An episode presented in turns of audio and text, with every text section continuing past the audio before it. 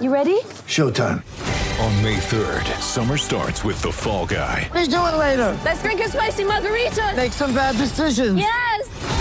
Audiences are falling in love with the most entertaining film of the year. Fall guy. Fall guy. Fall guy. That's what the poster said. See Ryan Gosling and Emily Blunt in the movie critics say exists to make you happy. Trying to make it out? Nope. Because I don't either. It's not what I'm into right now. What are you into? Talking. Yeah. The Fall Guy. Only in theaters May 3rd. Rated PG-13. Get ready for the greatest roast of all time the Roast of Tom Brady, a Netflix live event happening May 5th. Hosted by Kevin Hart, the seven time world champion gets his cleats held to the fire by famous friends and frenemies on an unforgettable night where everything is fair game. Tune in on May 5th at 5 p.m. Pacific time for the Roast of Tom Brady, live only on Netflix. When you need mealtime inspiration, it's worth shopping Kroger, where you'll find over 30,000 mouth-watering choices that excite your inner foodie. And no matter what tasty choice you make, you'll enjoy our everyday low prices, plus extra ways to save, like digital coupons worth over $600 each week. You can also save up to $1 off per gallon at the pump with fuel points. More savings and more inspiring flavors make shopping Kroger worth it every time. Kroger, fresh for everyone. Fuel restrictions apply. Thanks for downloading this week's Attacking Scrum podcast. What a result for Wales. What a try for Josh Adams. What an incredible performance from Liam Williams. What a cameo from Dan Biggar off the bench. Absolutely incredible. And we're going to be getting our teeth stuck into that over the next hour or so. Joining me to do that is Craig Munsey, good friend of the show. So we'll be chatting to Craig uh, throughout the duration of this podcast. But Dan Killick, our regular co host, was in the stadium yesterday sampling what he described, his words, not mine, as uh, not just an electric atmosphere, but a very, very electric atmosphere, which I didn't even know that was possible. So, uh, yeah, before we get underway, here's a few uh, here's a few of Dan's trademark voice notes for you to sample a bit of the atmosphere from the stadium yesterday, and then after that, straight into the podcast with Craig. Jed, one of the finest atmospheres I've witnessed so far. It is very, very electric.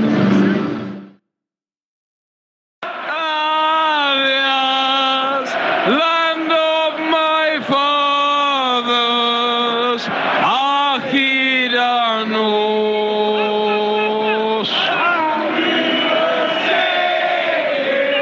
We're going again.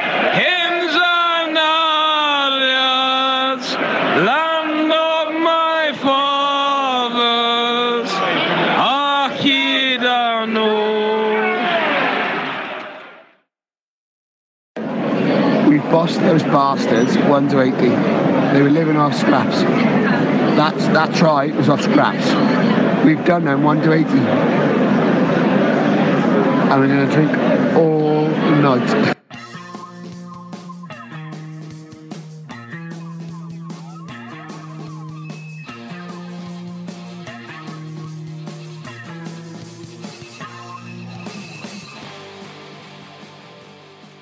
Anyone know who won the Wales England game? Welcome to the Attacking Scrum podcast where Welsh rugby matters.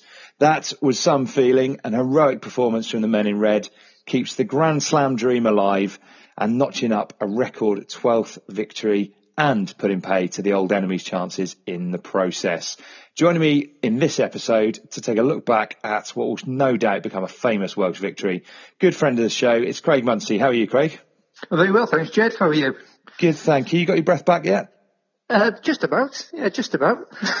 yeah, I'm- I'm ready to go. Fantastic. How uh, how does that one stack up in terms of great wins over the English? Where's that one on your personal list? Oh, that's got to be pretty much pretty much uh, near the top, I would say. Um, you know, build up the week. All we hear about is all about England. Um, I have to be honest. I was a bit pessimistic. I thought it'd be a narrow game, a narrow result, but um, I did think England would just nick it. So uh, I'm more than happy to prove wrong on that one. So uh, yeah, it's, it's right up there in the list. Yeah, I feel like this one's going to, you know, hopefully it will get better with time because you, you know, now you've beaten England, but you want to go on and, and, you know, title and Grand Slam and all of those kind of things. They're the things that really put a bit of, a bit of polish on it. But yeah, I have a feeling that watching Josh Adams's try in the future is going to be, you know, a bit like watching the Scott Gibbs one. So, yeah, it's uh, some special moments in that game. Absolutely, yeah. You know, it's pretty special. Um, great effort to take the, the, ball and turn and you know, take it before it hit the floor as well. So, uh, yeah, it was, it was a pretty special day. Quick word for our sponsors before we get underway. So, Coffee Trades. Uh, if you've not listened before, they're a fantastic young business and some really quality coffee. Uh, so if you do want to get your hands uh, on some some great stuff, then make sure you download the So Coffee app, and you'll even get 15% off your first order there as well by uh, by ordering through the app. Right, fact or fiction is the first part of the show. It's really, really simple. We have five statements, and Craig and I are going to debate whether they are true or false, basically, fact or fiction. First one, Craig. Yep. The win over England will go down as Gatland's greatest tactical performance to date. Fact or fiction? greatest tactical performance to date. Uh, there's been a number, hasn't there? Mm. Um, if I was going to say it was the greatest, I would probably say that's fiction. Okay. Um, for, for, you know, the, when you look at the British Lions and you know, I, I think when you know to New Zealand, when um, he went a little bit away from where he normally goes and, and went a bit more flair in the back line. Mm. Um, I, I, you know that and Heineken Cup, the London Wasps, things like that. Um, for me, I, would say it's fiction. But what about I, I don't, Wales I, coach? Though? The Wales coach, you know, the, the win against yeah, again England um, in the stadium, we won by thirty points to three. That was pretty special playing with yeah you know, two open sides really, wasn't it? You know, Warburton and Tipuric. Um, but again, I don't, I don't want to take away the achievement of yesterday because it was, it was special. It was very special. But for me, if I have to say it was at the very pinnacle, I'd probably say no. Okay. I, um, I tell you what, I think it's really, really close. I, I'm really good points there about that. Yeah, I agree with the Lions. And yeah, I think you could look at some of the stuff he did with, with Wasps. For Wales, the reason I'm going to say this is I think there have been bigger wins you know, I think, yeah, you, you look at the, the 30 points to three to pick up the title. I think you also look at the, the win over England in the World Cup. But I think mm. in terms of getting a, getting a win over the opposition through outthinking them tactically, I think this one's right up there. And, you know, like you said in the intro, we were hearing all week about how fantastic England were and, you know, what a, what a great side they were, how, you know, how fantastic the win over over Ireland was, you know, the, every time they kicked the ball against France, they scored. And the reality was, I think that Wales managed to nullify England's England's biggest threats. You know, in the the back three were fantastic under the high ball. I think there were times where England in the first half got a few, you know, got a, a few past them, but reality was in the in the overall game, I think the back three managed to nullify that, and also the the pick and go and that's something that you know the the Ireland and Ireland certainly didn't didn't do because England's line speed is so impressive, and you know there were times in the in the first half where they were rushing up and making big hits and winning the collision, but every time we picked and go, we just got we seemed to get half a yard you know half a yard of change out of it, and it just sucks players into the ruck. And ultimately, in the at, at the end of the game, England had made way too many tackles, and you know I think to be honest, they were blowing. I'm not sure uh, Jones kind of trusted his bench necessarily, and you know I think that's that's what makes it a really impressive tactical performance for me. Yeah, I, I, you know, I agree with everything you said there, and you know, the pick and go second half in particular. You know, we, we, we really you know used that very very wisely. You know, there was a time in the first half where we did a couple of pick and goes, and then we tried to go wide, mm. but we hadn't actually sucked anybody in, and Courtney Lawes and one or two others smashed uh, Ross, um, yeah, Moriarty backwards. Um, but yeah, so we, we didn't show enough patience in the first half. Second half completely different. You know, pick, pick and go, pick and go. You know, and you know, Cory Hill's try was it 34 phases. And, yeah. You know, the patience they showed there, the physical commitment they're doing. We cleaned them out. You know, it was very, um, kept it all tight. You know, there was, there was no opportunity for England to turn the ball over.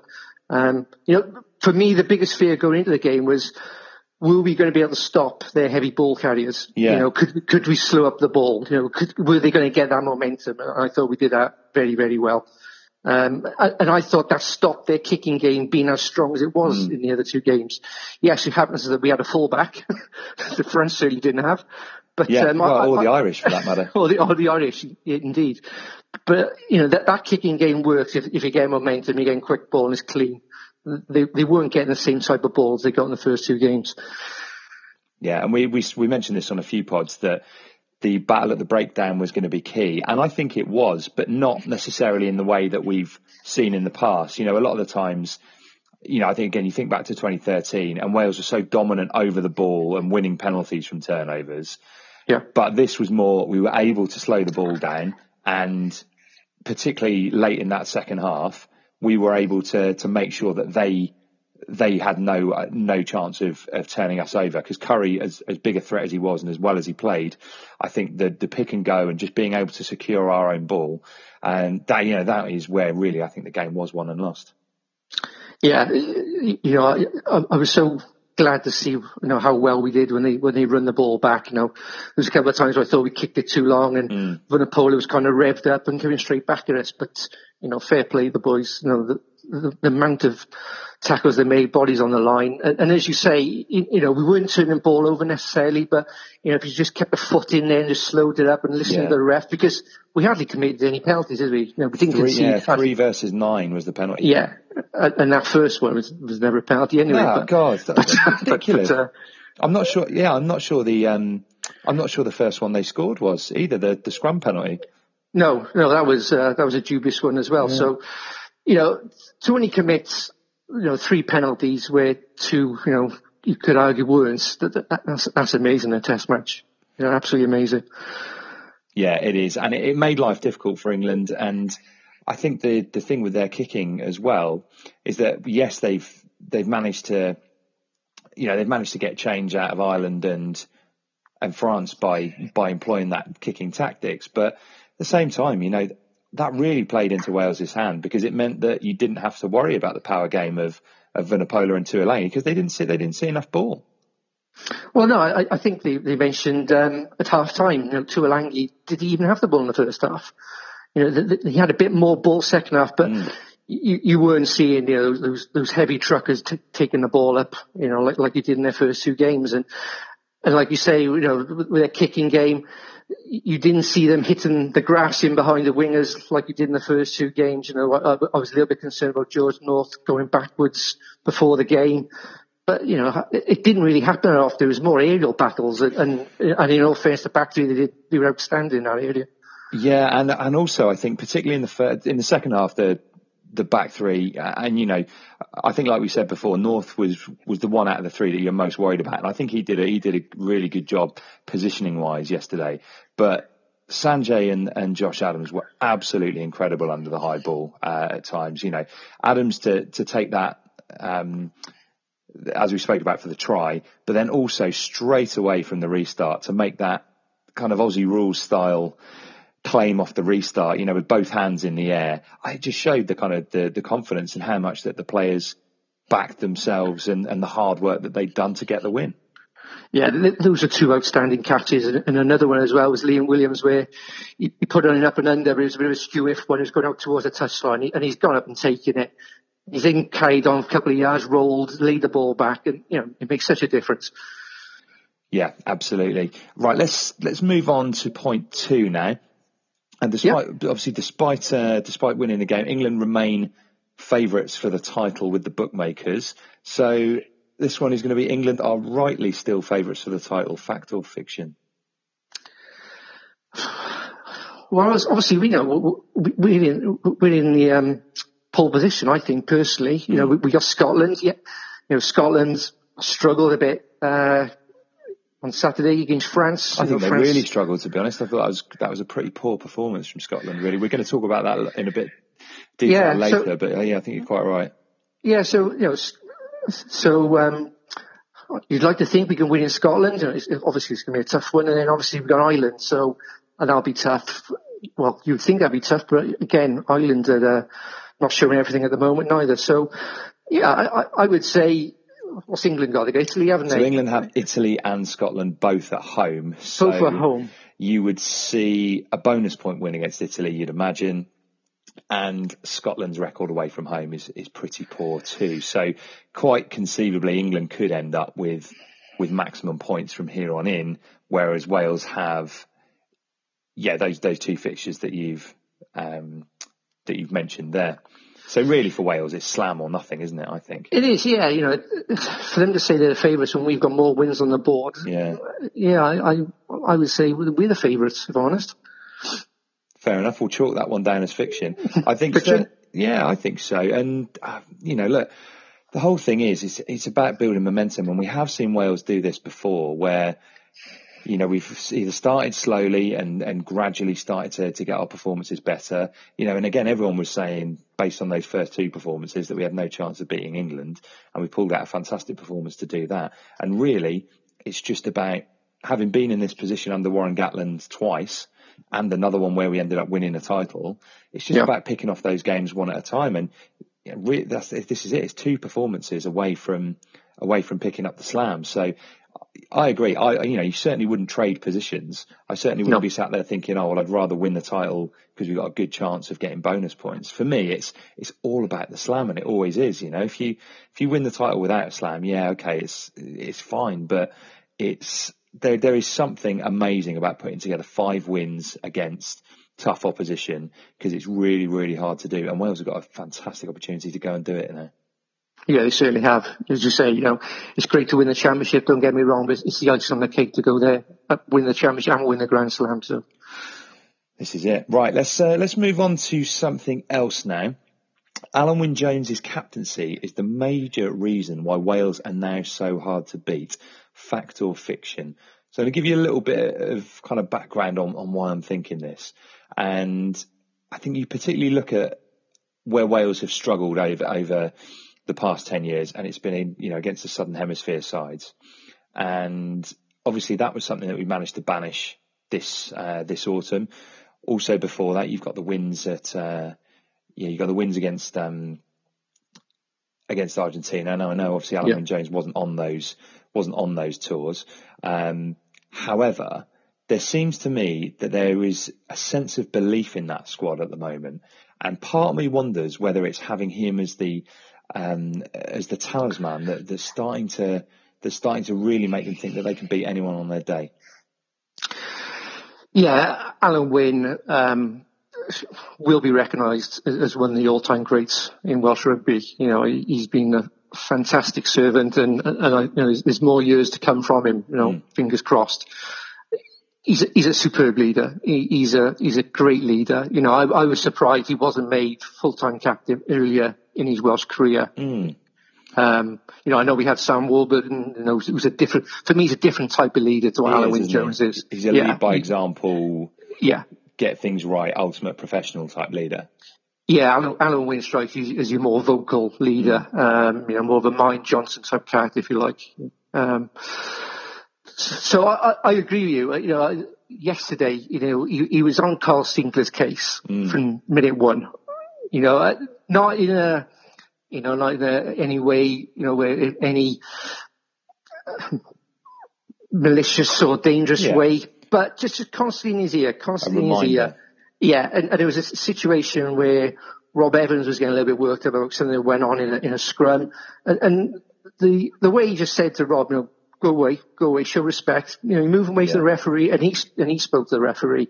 You know, you can tell the players just love having him around. He's got that total respect, and I, and I think as a captain, he, he's pretty he's pretty special as a captain. He's pretty special as a, as a rugby player. Yeah, I, I agree on I agree on both of those things, and as you know, you'd be hard pressed to find a bigger fan of Sam Warburton than me. And you know, I've I've always really admired his captaincy, but there there is just something I think that um, I don't, yeah, you know, it's easy to look at the captaincy and say it's it's a bit of a formality. You know what I mean? It's like a almost a ceremonial position.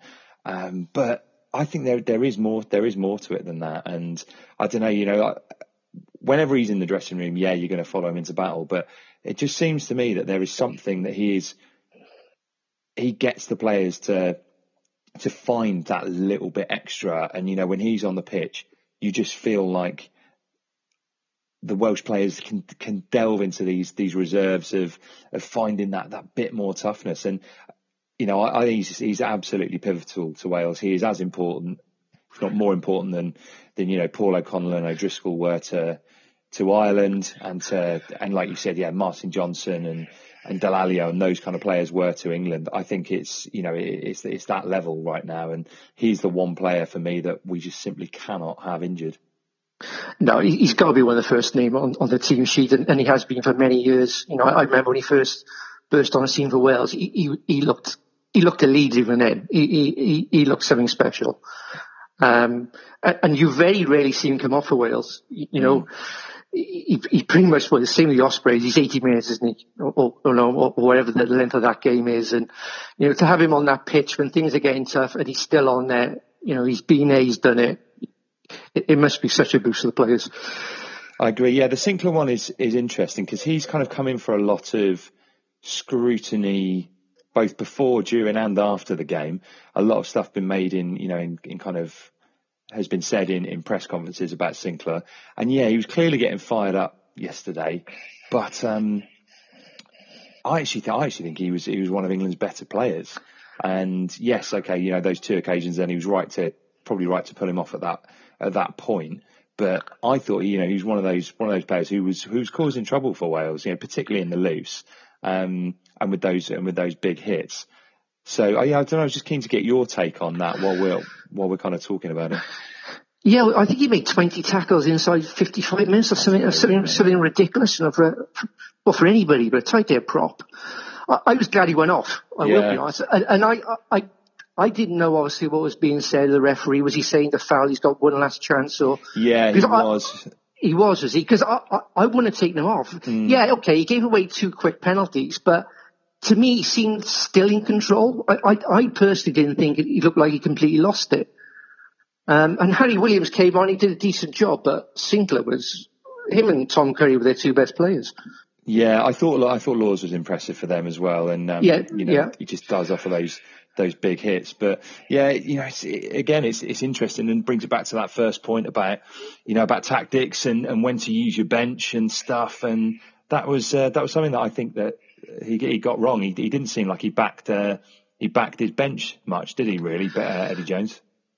No, he didn't seem to. Uh, you know, he had Brad Shields. It was I don't think he came on. Did he Shields from from what I remember? Mm. Um, he might. I can't, I can't quite remember. second row didn't didn't someone go off injured in the second row? I can't remember. Oh, okay. I, I know Launchbury came on, but I don't yeah. remember Shields. But um, but yeah, he, he, he seemed to have you know he, he didn't go to uh, to his what he calls finishers. Um, as we went to our bench, certainly yeah. um, in, in, in, that second half, and you know, and going back to the Sinckler thing, you know, did did the whole build up and you know Gatland saying these things about you know you, have got to be careful of him emotionally. Did all that did that get to Eddie Jones? Did he think, actually, maybe he has lost it. We need to get him off. I, I don't know. I don't know. It's interesting. I don't know because he, you know, he, he has been showing that fiery side in those first two fixtures as well. You know, he's yeah. he's he's been involved in melee. There was the one with Peter O'Mahony in the first game, and I can't remember who the Frenchman was who he had. A, the Tardy one. I think it was a back row, wasn't it? It could have been, yeah. That's probably scrum cap, I think, wasn't it? Yeah, that's right. And you know, obviously there's been kind of all of all of that before, but I I think it was probably more the fact that he was saying yeah, he's uh, he's got he's got one chance or he's going to the bin, and, oh, okay. and I think at that point in the game, uh, but you know, even the um, you know, I, I, know a lot's been made about the the Alun Wyn Jones chokehold type thing, but really, I think it was a legitimate tackle that slipped up. Yes, it was a penalty, and and Alun has done a brilliant job of making sure the referee knows it. You know, again, that's just those clever things, yeah. making sure you win the penalty. But really, you know, what, I don't think there was a huge amount of malice in it. It looked like he he had him by the shoulder, it slipped up, and he and then he had him around the neck, and um and you know, it's a it's a soft penalty to give away, but I don't think it was anything too much. Yeah, it's, it's an interesting one, the whole Sinckler thing. Yeah, as you say, I, I, I didn't think, yeah, you know, he has gone around the throat, but he hasn't like tried to choke him. He hasn't like tried to throw him on the floor and twist him or anything like that. So yes, it's a penalty, but it was certainly nothing more than that. All right, let's stick with the bench. Fact, uh, fact or fiction point number four. Dan Biggar's best role is in the number 22 shirt. Fact or fiction? Oof. Oh, that's a difficult one. I, I still think if, if we're going to play the game that we seem to be playing where we do kick a, a lot off mm. first phase, I would, I would say he's our starting 10. Um, you know, I, I think, I think his ball skills and his and his periphery vision is underrated. You know, he, he can play that type of game. Um, and I think you know, I think we kicked the ball more out of hand than what England did yesterday, um, going by statistic I saw.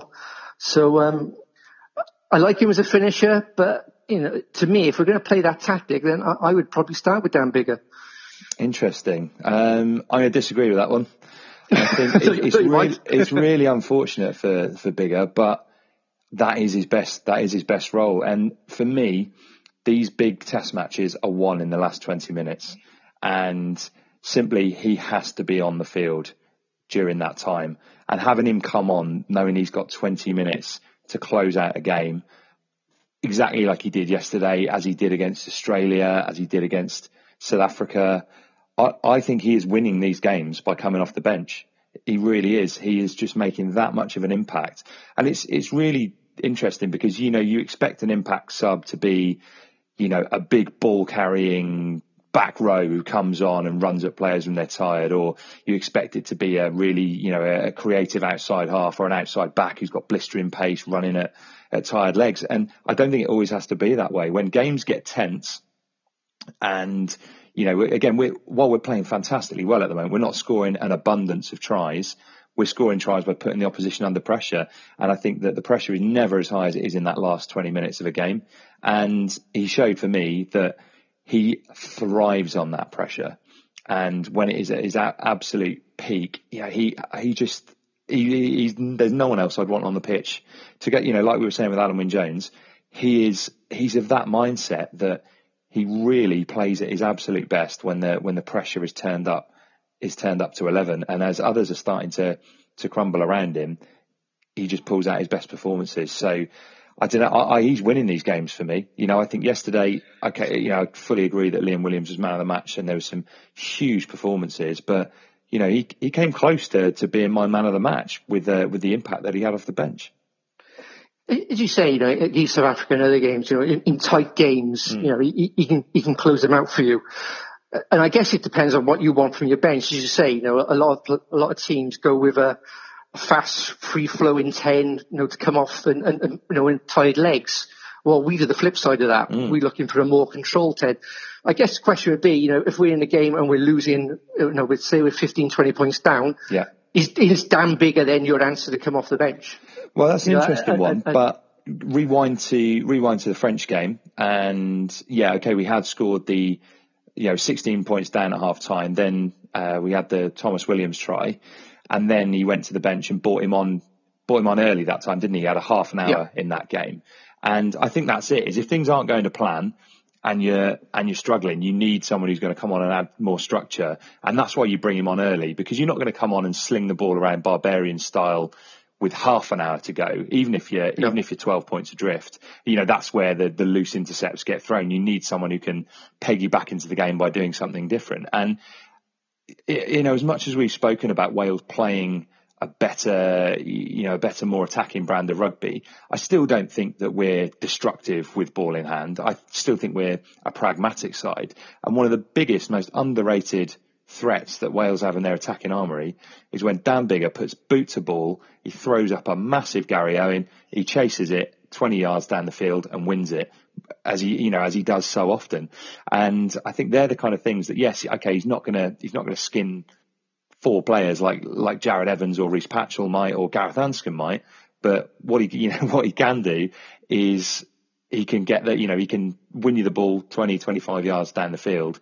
Um, and I don't know. For me, I, I think he, he, has a role for that. If you're if you're losing and it's not going according to game plan, you need to bring him on to add the structure and to add that that defence and the and the strong kicking game he's got. But if he comes on and the game's tight, I think he's you know he, he is able to read what's in front of him, like you say, and and win these games. Yeah, I, I think we both agree that you know Big, Biggar has an important and an essential role to play. You know, in, in that twenty three. Um, I guess, you know, as we're discussing here, for me, if you're going to play that safe, let's call it safe, but you know, if you're going to kick a lot, then I would say, well, why wouldn't you go with Biggar to start with? But mm. you know, I, I, I'm getting you. I, know, I understand what you're saying. You know, at Twickenham last year, we moved Anscombe from 15 into 10, and, and Yeah. suddenly we're, we're throwing the ball around, we're playing because you know we, we need to get you know points on that board. Um, you know, harping back to a few years back, I, I remember Ireland used to play Johnny Sexton at 10. And then Ron O'Gara, when he was getting near the end of his international career, he would come off the bench, you know, and play the Ron O'Gara role. He was sitting in the pocket, putting the balls in the corner, turning the teams around. So I, I guess, you know, as I said at the start, really, it all harps back to what you want from your bench. You know, what, what are you looking to achieve from, uh, you know, that, those, those guys sat on the bench to come on, you know, at any point in the game. Interesting. I think we have to agree to disagree on that one. Um, and it's, I feel, I feel for him because you know he's, he, you know, he wants to play 60, 80 minutes. And uh, Yeah, I, you I do. just think we've, we've stumbled across this, this really strong, uh, you know, this really strong way of, of finishing games by, by having him to come on and, and close it out. Yeah, and it's like you said, I think, you know, in last week's uh, podcast, you know, the, the danger the player gets tagged in with a certain title. And I say, like Cory Hill mm. suddenly seemed to become our super sub, didn't he? Yeah. But he started, you know, yesterday That's and was, and was superb. And was superb. So, I- you know, I I think we can agree that, you know, he, he's got an important part to play, you know, in the build up to the World Cup. I'm sure in the World Cup as well. Absolutely agree. Right, still to come, we'll be reviewing the other nations. We'll be taking a quick look at regional rugby as well. And we will also be getting Craig's thoughts on what he would do if he was uh, picking the side for the game against Scotland. So all of that is coming up in the second half of the show after this very short break.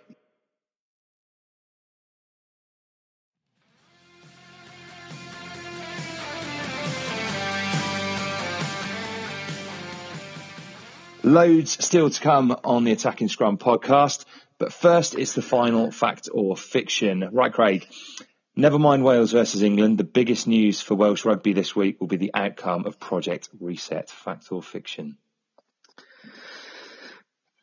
you know, we, we need to sort out what is going to be happening with, uh, with Welsh club rugby moving forward. So, you- Yeah. you know, it, it, it's, it's so important. And we've heard so many different rumours and, and by all accounts, we, we will finally find out next week what is going to happen. So, yeah, I'd say that's fact. I think it has to be, doesn't it? And you know, there's, Yeah. I, don't want to, I don't want to bring us down too much, and uh, you know, we're going to be talking more about Wales later on in the show, but it's interesting that you know this timing, um, and you've got you know the Ospreys. It was a really bizarre scenario with them playing on on Friday, and Sean Holly saying before the game there might not be a team next year, and then coming out and uh, you know you got Allen Clarke after the game talking about it and saying, oh, there is there is going to be a team. That uncertainty is is no good for anyone. Um, you know, I, I, I sympathise with the WRU to a certain extent because it's we've never found we've never fi- found the right balance, and it's you know it's kind of regional rugby was something that was was kind of thrust upon was thrust upon um, the club scene 15, 16 years ago. We can't, you know, we can't dwell on that too much. We're, we're in a situation now where we have to find some answers as to how we're going to make these sides competitive, so that they're competitive and financially viable, so that they're able to, to carry on and produce these players, not just for Wales, but for you know for for the, the regions and the and the parts of Wales that they represent. Yeah, t- totally agree. As you say, the, the, the Allen Clarke um, interview before and after was, was totally bizarre. Yeah. You know, you know, before the game, he's it's almost it's all over. Then he comes out and, he, and he's all positive at the end, saying, you know, yes, we're going to survive. You know, it's going to be pretty much the same as this year. In, you know, in, in, in this case of what 80 plus minutes, it was all changed. So it, it, the uncertainty for for the, the owners and for the players, it, it, must be, you know, it, it, it, it must be an awful situation. So, as you say, I, I just hope they get sorted out and we find out next week what exactly is going to happen.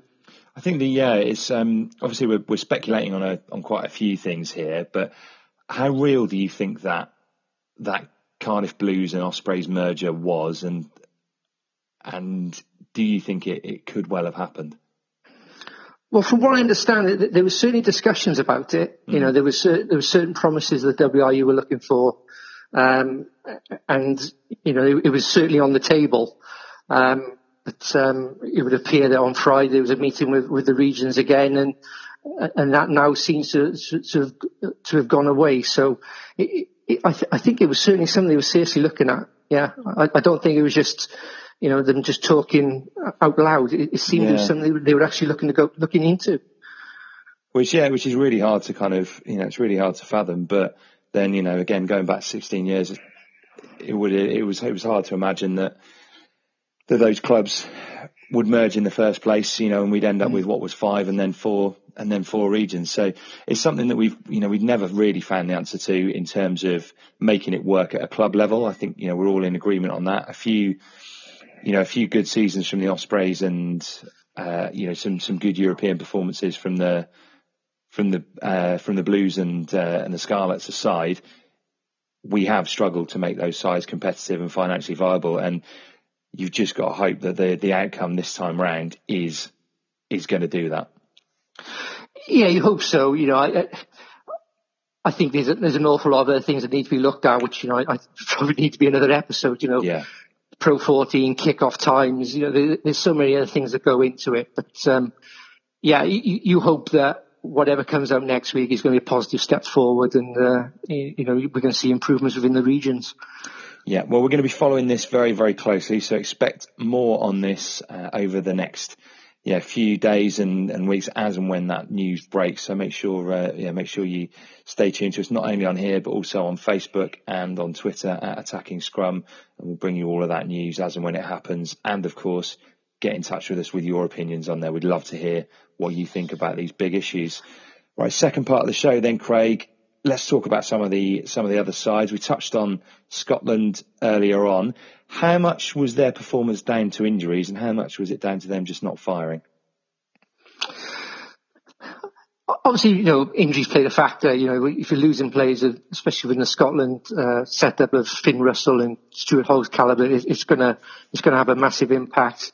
You know, they they, made some breaks. They, they created chances, but you know, it was, it was that, that final pass or that final decision that was just letting them down. Um, so yeah, I, I, think injuries played a factor, but I don't know. I, to me, they're still they're still missing one or two things in, in that in that forwards. I, I don't think that Josh Strauss is doing a job, but mm. I, I, just I just don't see the ball carrying there. I will be honest. Um, yeah, I find that quite strange from because they got two big lumps in the second row, um, in in Gray and Gilchrist.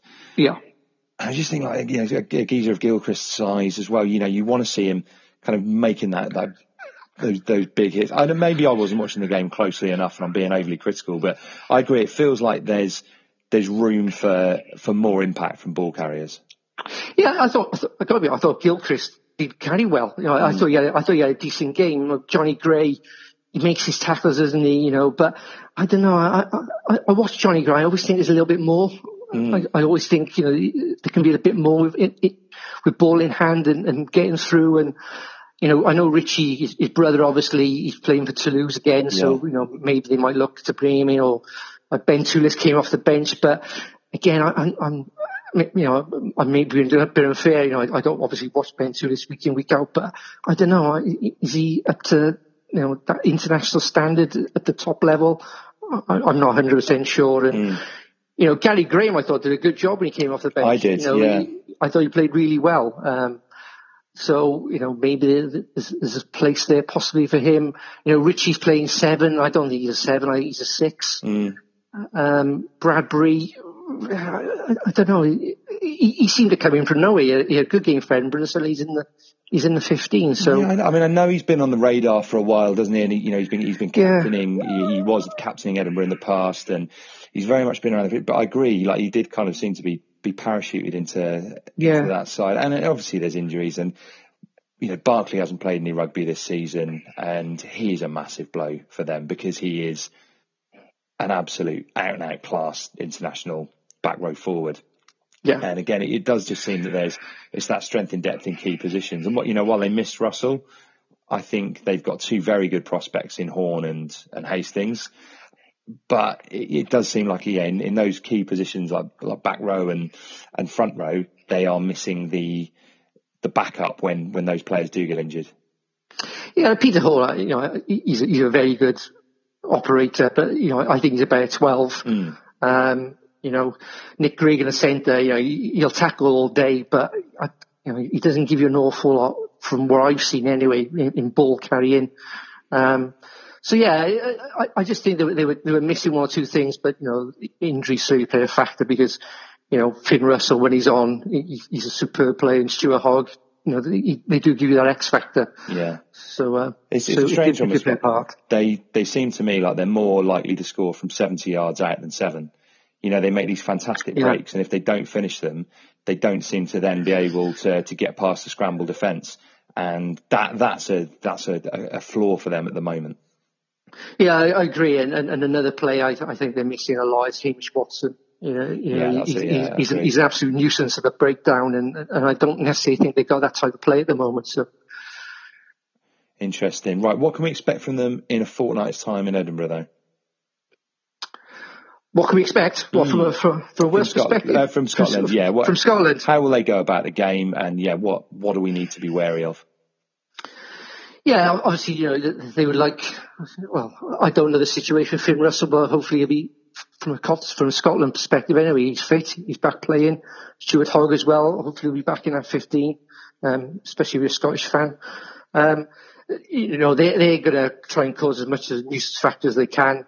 You know, there's going to be trying to slow the ball down, they're going to be, you know, hitting rucks with their usual ferocity, you know, and just trying to make it, you know, a, a game where it's, you know, it's, it's a lot of an arm wrestle, um, and then just hope that the Finn Russell can find those, those bits of magic, get the ball out wide and, and, and get people like Kinghorn and, um, and Stuart Hogg, you know, running with space into our, in, into our back line, really.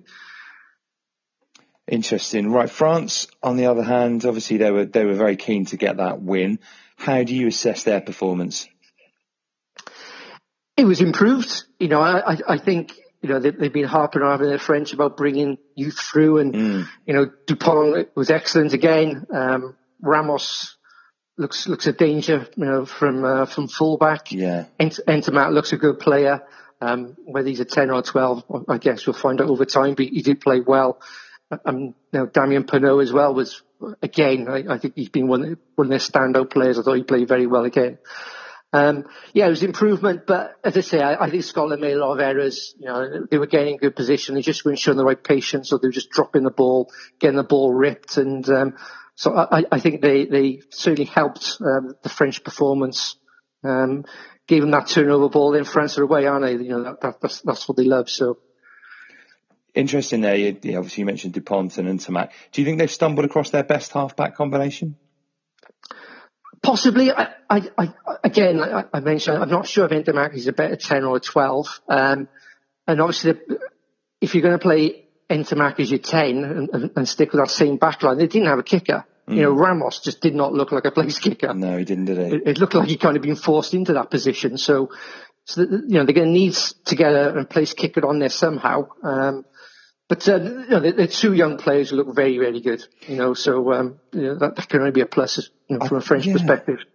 I think Dupont, I'm 100% sold on, and he looks comfortable at international level. Ntamack, again, I think he's got he's got all the ability, but I'm with you. I'm not sure he's a 10. Um, uh, yeah, I think that that 10 spot is still is still up for grabs. The, the problem is, is that France, as we've seen so many times, particularly in halfbacks, are just prone to changing and changing and changing, Yeah. and it's happened way too often. And the, the ones who they've plumped on most recently, um, you know, has been the the combination of Parra and uh, what's Lopez, name? isn't it? Lopez, and fine players though they are, I think if you're trying to play rugby with the that really they that they want to be playing on the break and stuff, I'm not entirely sure that that they're the best players that they've got in the squad to do it. I think Dupont just adds that zip and that speed of service and that threat around the fringe that you know that maybe Parra doesn't have at this stage in his career.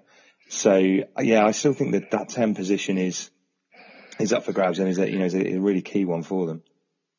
Yeah, as you say, you know, Kivio Lopez, you know, he's decent, and he's, he's got a bit more size as well, hasn't he? He's, he's a bit more physical, you know, like um, your Ntamacks and um, um, Paris are quite small in stature, Yeah, aren't they? And the, and the other Toulouse boy, um, Anthony Belleau, Yeah, he's, he's a tiny little player, but again, he, he hasn't got much size, and he's only young as well. So, you know, I, I see I see that Trinh-Duc has signed for uh, Racing '92, so looks like you know they, they're still looking to towards him, um, you know, playing for one of the top sides, and you know, and Trinh-Duc's days, his best days are long gone. So, um, so yeah, there's, there's a few challenges there, certainly in uh, in the halfback positions.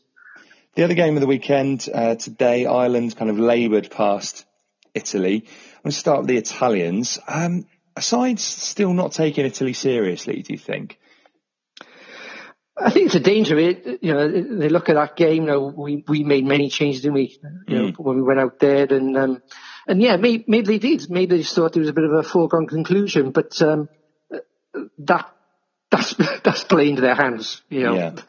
That, that's absolutely what they want. Um, you know, they, they are they are a decent side. Yes, you'd like to think, you know, if if you're a Wales, you're an Ireland or England, you know, you can do a number on them, but um, you've got to be careful because they, they have got some really good individual players. They squandered a lot of points off the kicking tee today as well. It just feels like if they're able to to get a goal kick, you know, like they had in the in the days of of Dominguez, and it's it's kind of been that they've they've struggled to find a not yeah not just a kicker, but you know they've they've struggled really to have anyone nail down that ten shirt. That for me is just an area that if you're a side like Italy that has limitations, you have to have a goal kicker who's going to be able to slot and, and put and put pressure on the opposition and keep that scoreboard ticking over.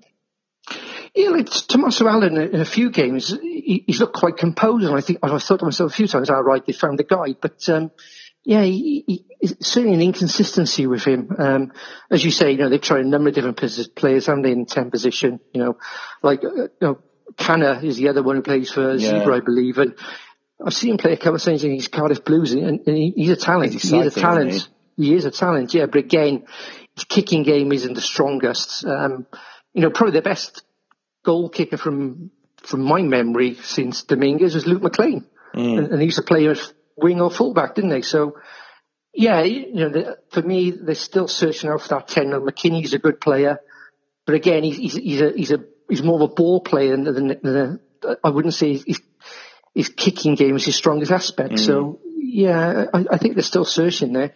Yeah, I feel like Allan is the one who's put together the most amount of performances. I agree, not necessarily the, the finished article, but again, I think he's when he when he's playing at his best. You're right, he does offer that composure. And inside him, again, they, they've they've struggled really to have a a consistent nine since the days of Troncon. But Tebaldi went very well today, and you know he he kind of showed he kind of showed what, what he's capable of. Obviously, a player we've seen a, a fair bit of from his his time at the Ospreys and stuff. But yeah, again, it, it's very similar to France. You know, having that that core set of halfbacks just makes such a difference at, at that level of rugby.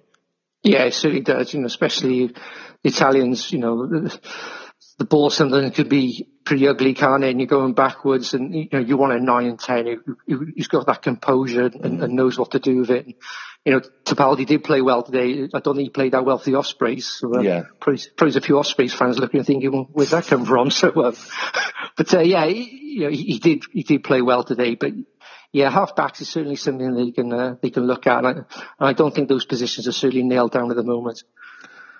Talking of positions uh, and changes to lineups, Ireland made quite a few. Um, and as we said, they made hard work of it. How much do you think that that performance today is down to the down to the changes, or are they just out of form? Obviously, when we made the changes, you know, we, we struggled to get you know any any real consistency in the game and, and get any flow into it. So I'm sure it, it play a part. I do think Ireland uh, are not quite at it at the moment, you know, from, from where they were back in the autumn. You know, I think the loss to England really gave them a serious knock to their confidence. Yeah.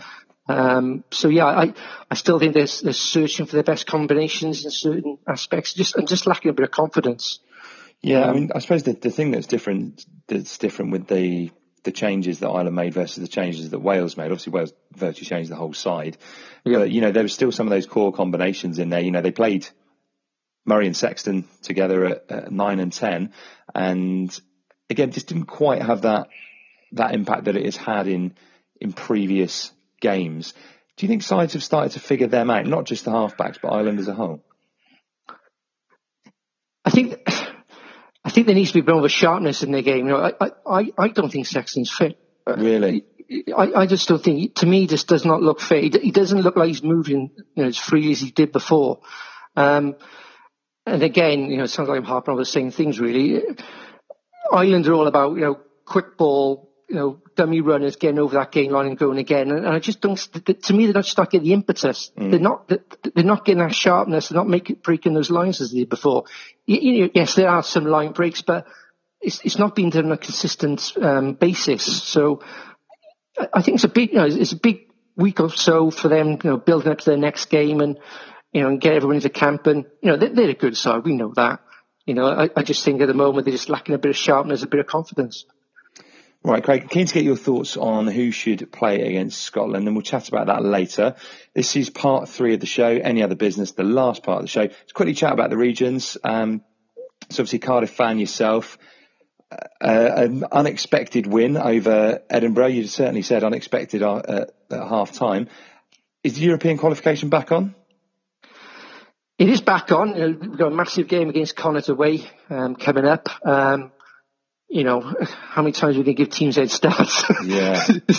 you know, again, we managed to claw it back. We managed to get the win. And, you know, as you say, half time, I, I thought that was done and dusty. I thought that was, that was it. I thought the best chance was maybe he was get a bonus point. But, um, you know, fair play to them. They've come back. They've got the win.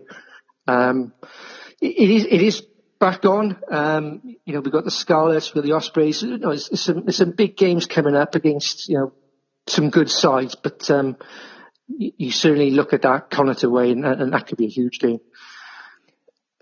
Yeah, absolutely. And uh, yeah, talking of head starts, uh, Dragons shipped 50 points to a second string Benetton side this weekend. That's, that's, that's, a hell of a head start, isn't it? Yeah, it really is. um, what can they hope to achieve for the rest of the season, do you think? I don't want to be doom or gloom, but um, you know, it's, it's been a huge struggle, hasn't it? Mm. Um, you know, again, I looked at the side on paper and, and I thought, look at the reasonable lineup. It? Yeah. No, it didn't look bad at all. You know, I, guess I know Bennett's are going very well, but um, 57 points, you know, that's a hammering, isn't it?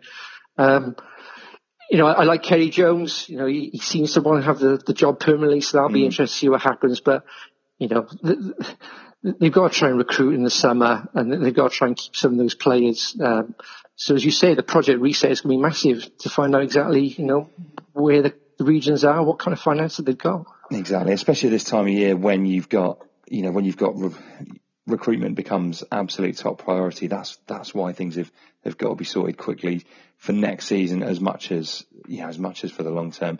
Um, obviously, we've spoken briefly about the Ospreys already. It's a loss in difficult circumstances. What have you made of them this season?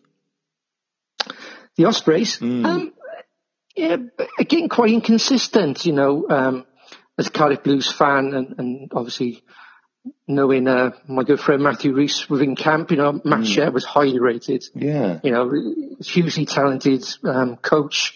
You know, the players used to love play, you know, playing for him and you know, being trained by him. And, you know, he's gone there and I would expect a lot more from that back line and it, and it, and it just hasn't happened. It hasn't happened. I know, again, like a lot of the regions, there's been a number of injuries and, um, you know, they haven't been able to put the same side, you know, week in, week out. But I have been a bit disappointed by the Ospreys, I will be honest. And then just to just to finish, Scarlets kept their playoff hopes alive with a bonus point win over the Kings. Uh, do you expect them to finish the season strongly? Yeah, you know, the, signs are, I think, you know, they're starting to get a few players back, haven't they? Um, obviously, Patchell back, Halfpenny back. I think mm. Blade Thomson is, is on his way back. Um, so there's a few players coming back and, and again, they're, they're a talented side. You know, you, you, they, they haven't become a bad team overnight. So I, I would expect the Scars to, to push on as, you know, to, as the season starts to end. All right. Let's, uh, yeah, let's finish by having a, a little look at the the Scotland game coming up, which is a fortnight away, which just feels like the ultimate tease now. I don't, I don't think I can do another 14 days waiting for waiting for Wales to play. But what would you be thinking in terms of in terms of team selection here, Craig? Are you, are you inclined to kind of stick with the side that's gone out there and done the job, or you know, there might well be an enforced change that Cory Hill injury didn't look particularly good at the time. We kind of await news on that. But obviously, Halfpenny's fit as well as a, a few things for Gatland to mull over. There's a few things to think about. You know, Halfpenny being fit. You know, he played today, and by all accounts, he went quite well. Um, I don't expect there to be too many changes, unless, as you say, there's, there's, there's, an injury or two there. Cory Hill it didn't look particularly great, which is a real shame for him because I thought he was excellent, especially in the second half. Mm. Um, so yeah, I, I don't foresee there being many changes unless they're enforced. Um, so yeah, you know, it'll be interesting to, um, as you say, two weeks to wait, so which will be a long two weeks, but, um, I'm sure you'll start talking about different things as the weeks go on, but I, I don't see there being too many changes. Would you be inclined to make any? Well, going back to our fact of fixture, I'd, I'd, would probably go with Dan Biggar at 10. Yeah. Uh, and, and, as a Cardiff Blues fan, I'm sure I'll probably get a bit of stick for that. um, but, um, you know, for me, if we're going to be playing this game where we're going to be kicking from hands a lot, you know, I, I would tend to go with Biggar. Barring that, yeah, it'd be lovely to have Lee Halfpenny back, but, you know, I, I can't say you can do anything with that back three. I thought they were outstanding.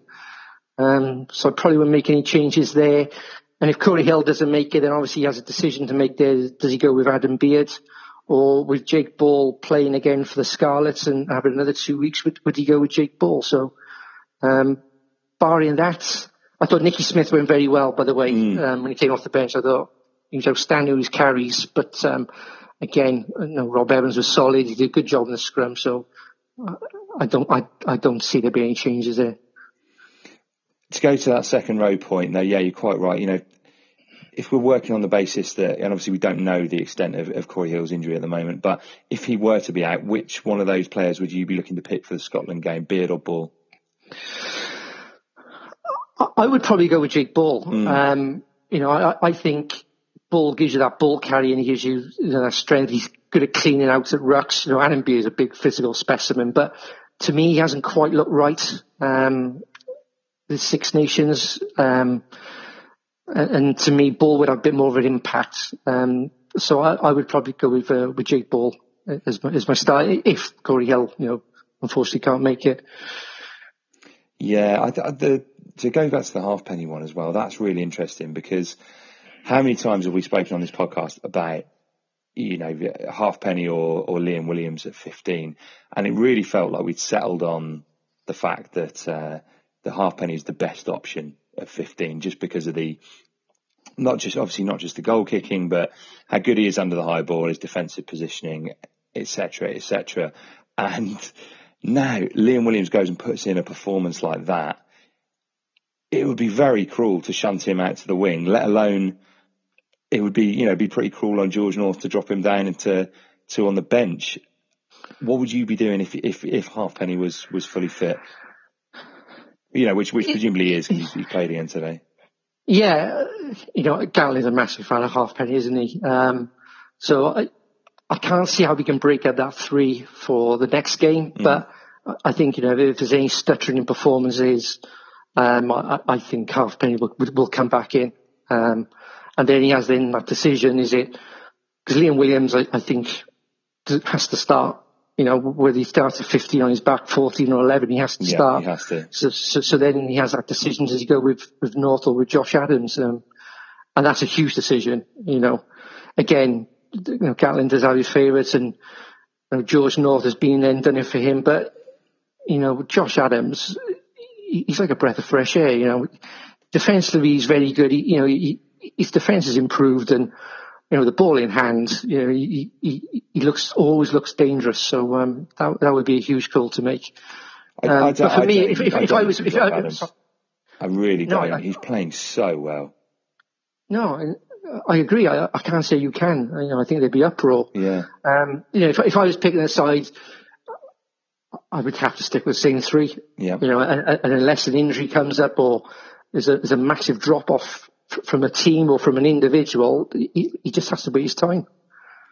Yeah, you might, especially, only... especially, with Biggar as well. You know, mm. if, if, he's going to be a finisher or if he's going to come off the bench, you know, for the last twenty minutes, then you know he, he he's an outstanding test goal kicker. So so you don't need Halfpenny there for that necessarily. Well, that's true, but this this is the bit that that really interests me with the Halfpenny debate is, you know, Anscombe is a is a good goal kicker and I, he's just not in the same caliber as, as Halfpenny and Biggar, And I don't think any, arguably, you know, I'm struggling to think off the top of my head here, but there's not many who are in that same caliber. You know, they are both absolute world class yeah. goal kickers. And then I just think that, you know, if, if, if you're able to have Halfpenny in that side, again, a game like yesterday where you had Anscombe going to the corner um, for a penalty about 45 yards out, um, you know, fairly straight penalty. I think if Halfpenny's on the field or if Biggar's on the field, you take that and you get the three points, and it just it just keeps the scoreboard ticking over there. But it allows you to have Anscombe as the more offensive option at ten at the same time. So I would be. I'm not saying I'd necessarily do it for the Scotland game, but I would be. I'd be looking to introduce him into the back three, and it's a really tough call. But for me, it might it might be George North that that misses out, and again, it then gives you an option of bringing someone with real impact off the bench. Let's be honest, he'd be pissed off about it. Um, yeah, silly. And and you know when he when he does come when he does come off the bench, he's then you know out there hungry, looking for work, getting ball in hand, and we know what a deadly what a deadly finisher he is. So I don't know. I, I, these are all just fantastic options to have, and re- the good kind of selection dilemmas. Yeah, it's a great point on, on the um, on the kicking. You know, Anscombe. You know, he, he certainly hasn't got the distance of a Halfpenny um, or a Biggar, or, or, or, you know, to throw another one in there, Rhys Patchell as well. Um, so, you know, teams can wise up to that, can't they? You know, they're 45 45 metres out, commit, you know, to see the penalty mm. because more than likely, if Anscombe's your kick and Anscombe's on the pitch, they're not, you know, they may not take on the kick. So, yeah, it gives it a different uh, dynamic, doesn't it? So, um, you know, but you know, if, if, to drop George North would be a huge call, and yeah. but, you know, w- we know George North when he's got a point to prove that that's when he's most dangerous. So, uh, you know, it could, you know, if he's going to go down that route, then George North off the bench, you know, he would certainly be fired up and would be very interested to see that. It'd be interesting to see him come on the pitch. I'm not sure I'd want to be around him in training at that point as well. no, no. You know, he would just, you know, he's he's got a huge amount of, of self belief, and you know, and, and, that shows in the way he plays. But yeah, uh, they're just they're just fascinating options. You know, like when in the autumn Sanjay came off the bench, was that the Australia game maybe? And you just you know you look at it and think that's that's amazing that we've got a player of that quality to to be able to bring on, and and it is that kind of strength and depth that we have not had, uh, you know, arguably in the in the professional era. No, you you look at that squad, and as they said in the summer, they were looking to build that strength and depth, and certainly there, you know, pretty much right across the board. You know, you, you could argue two or three players in each position. You know, you could put up a reasonable argument to say, well, you know, I, I think that player is, is better than, than that player. So, um, you know, it's, it's, a great position to be in. Um, but yeah, going back to the Halfpenny question, you know, if Halfpenny coming in for the Scotland game, that's a huge call. And if it, you know, let's hope this doesn't happen. But if it goes wrong, then uh, mm. there'll be some serious questions to be answered. Yeah, I again, I'm like you. I'm I'm kind of stirring the pot a little bit, but I no, um, no, no, I, I, I, don't think I, I, don't think he will. I think if if everyone's fit, then maybe Halfpenny might might sneak onto the bench. Um, but I don't think you know. Again, I don't think they'll be in a rush to to bring him back. Um, it's been a long time out. It's, it's, great to see him back on the pitch because I think a lot of us feared the worst uh, the the amount of time with the layoff and having to go and see a specialist about it, and the nature of that of that massive blow that he took. So it's yeah. it's good to see him back, and it's a good position to be in. But yeah, I, I think he'll um, he'll stick with he'll stick with that back three for the Scotland game. Yeah, as you say, the way we're going, you know, we've got our luxury and we, we don't need to rush him back. So, um, yeah, you know, I, I would, um, potentially put him on the bench, but then that then puts him questions other positions, doesn't it? Because like Watkins has been covering the centre, so mm. um, so yeah, possibly on the bench, but yeah, you know, let, us hold him back and you know, and, and, let's see. You know, we we may not need him the whole Six Nations, but um, he's certainly useful to have around because you know we know how good he is. Centre's an interesting one, actually. You just touched on there. Uh, I thought it was a strange game for Hadleigh Parkes yesterday because he did so much right, and I think at times, you know, you just saw him make that that ex, you know, that crucial half a yard by using some good footwork or by riding a tackle. And, and, you know, he did a lot of things very, very well and offer you a ball carrying option. But then there was, there was two occasions where his lack of pace really kind of worried me. And, you know, Tuilagi really got round the outside of him a bit too easily for my liking. And there was a kick ahead. I can't remember if it was Daly or May, but he looked like he was kind of treading water at that point. And I don't know. I, I wonder whether he's it's it's being ultra critical because he did put in a really important performance, but you just wonder whether size might sense that as a bit of a as a bit of a weakness.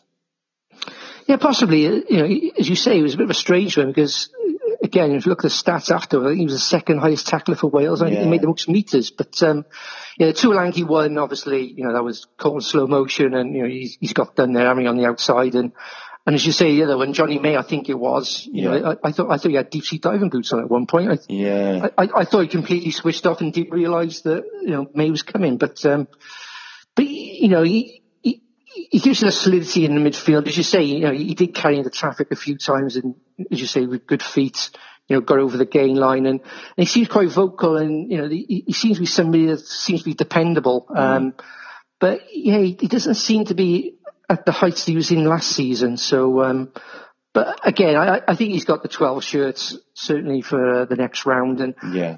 uh, uh, but it would it would be interesting if Scott Williams is available, but obviously you know that's all what ifs because he's not available. But um, yeah, I, I think Parkes at the moment is, is still you know got the shirt, but um, again I don't think at the moment. I'm not saying he's necessarily got that shirt coming to the World Cup as it stands anyway. Yeah, it's really interesting, and you know, again, ahead of the, the World Cup is while it's only a few months away, you know, kind of, um, it's only a few months away in calendar terms.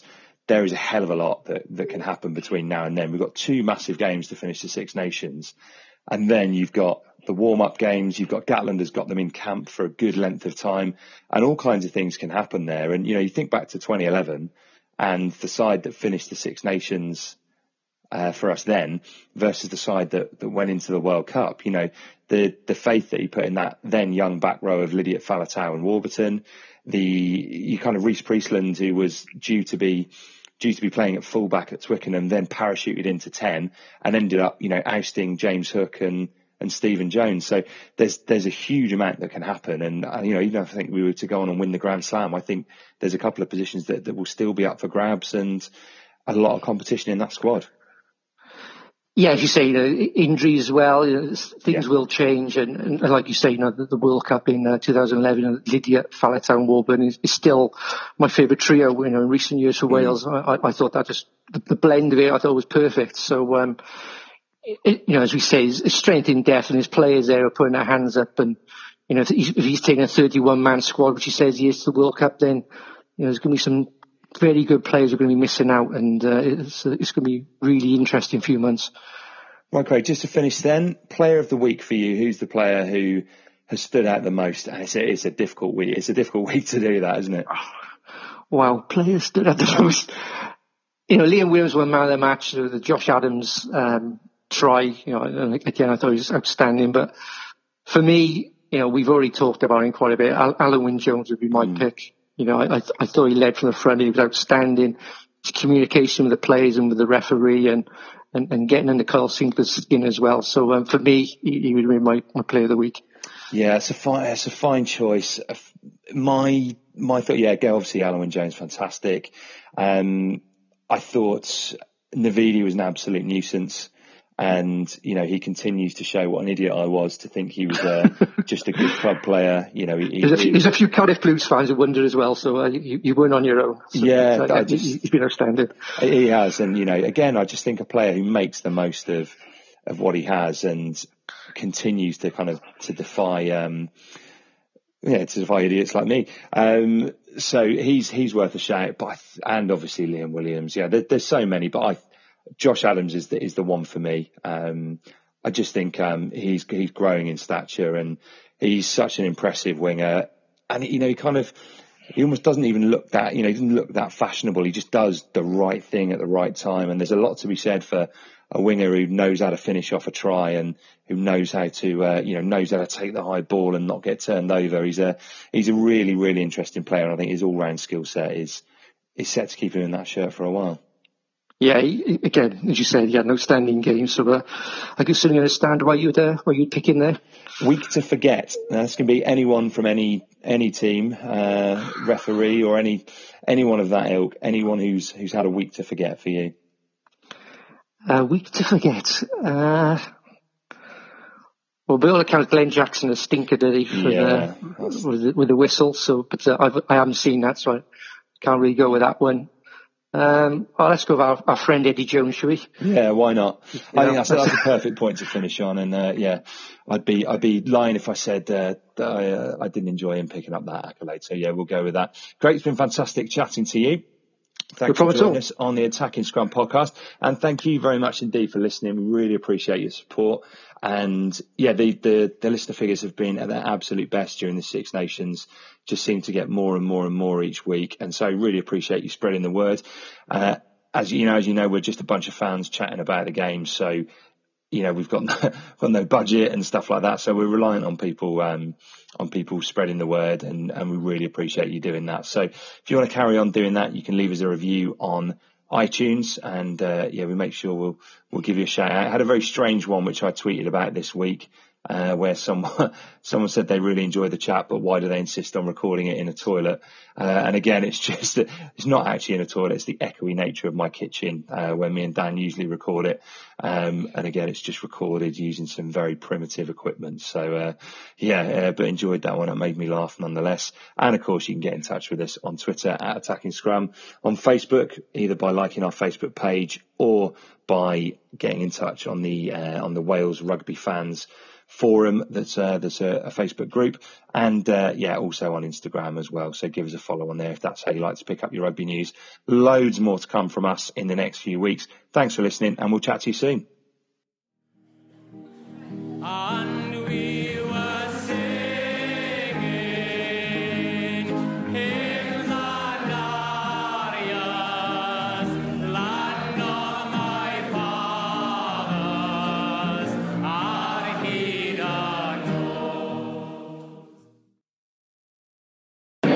Boss those bastards 1 to 80.